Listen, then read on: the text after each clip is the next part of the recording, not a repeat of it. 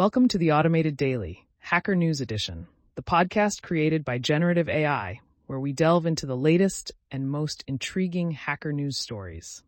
Today is February 15th, 2024, and we've got a fascinating lineup of topics to discuss. From groundbreaking research, challenging historical hypotheses, to the latest in tech development, scams awareness, privacy protection efforts, and a deep dive into the minds of some of the greatest figures in science and technology. Let's get started. First up, we explore a riveting study that puts Jared Diamond's renowned hypothesis under the microscope.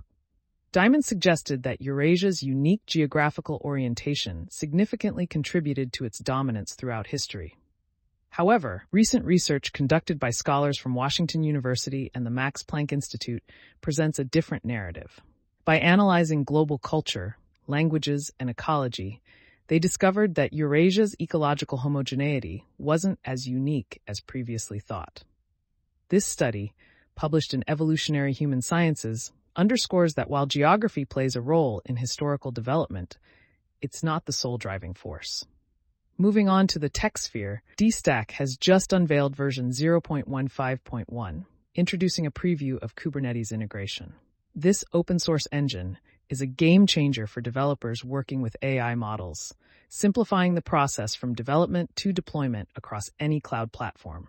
With features that support interactive experimentation, easy training tasks, and seamless model deployment, DStack is making waves. It's particularly noteworthy for its support of various cloud GPU providers and the provision of a public HTTPS endpoint for deployment.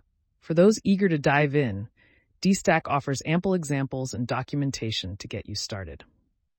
In another tech breakthrough, we delve into how the Rustler library is revolutionizing data management in Elixir projects. By integrating Rust code, developers can now manage mutable data more efficiently, exemplified by the creation of phygraph, a wrapper for the Oxigraph Rust Graph database library. This seamless integration not only enhances memory management, but also leverages the strengths of both languages, offering a robust solution for developers.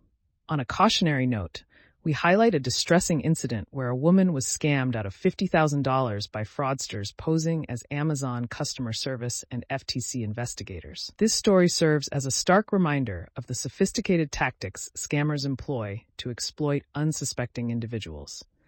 Sharing her ordeal, the victim aims to raise awareness about the prevalence of such scams and the importance of remaining vigilant. Turning our attention to privacy concerns, we discuss the deceptive design tactics some companies employ to dodge data protection requests. Organizations like YourDigitalRights.org and DataBrokersWatch.org are at the forefront of exposing these practices and advocating for improved compliance. Their efforts, including an experiment with 600 data brokers, have shed light on these deceptive patterns and offered strategies to combat them emphasizing the need for individuals to be proactive in protecting their privacy. In a fascinating revelation, the contents of Charles Darwin's personal library have been cataloged, offering unprecedented insight into the diverse range of subjects that influenced his groundbreaking work. Spanning biology, geology, philosophy, and more, this 300 page catalog not only highlights Darwin's eclectic interests, but also serves as a testament to his exhaustive research methods.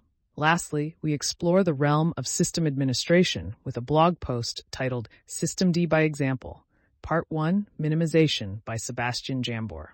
This article provides a primer on Systemd units and walks readers through creating a minimal Systemd setup using Docker containers. It's a must read for those looking to deepen their understanding of Systemd functionalities. We also delve into the reverse engineering of the 8271 floppy disk controller chip a testament to the ingenuity of the 1970s Intel engineering. This dual core beast, once a cornerstone of business computing and storage solutions, is being rediscovered by a virtual team dedicated to uncovering its secrets and potential. Additionally, we discuss the development of a MIPS emulator for Windows by x86 Matthew. Building on the success of a Win16 emulator, this new project aims to bring legacy Windows games and utilities to life, showcasing the author's adventurous foray into uncharted architectural territories. Finally, we tackle the perennial challenge of file transfer between devices without relying on conventional online services. Through experimentation with various methods, the author presents a custom solution using WebSockets, highlighting the ongoing quest for efficient, cross-platform file sharing. And that wraps up today's episode of the Automated Daily, Hacker News Edition. We've journeyed through a diverse landscape of topics, from historical research and tech innovations to privacy concerns and the enduring legacy of scientific giants. Remember, links to all the stories we discussed can be found in the episode notes. Stay curious, stay informed, and we'll catch you on the next episode.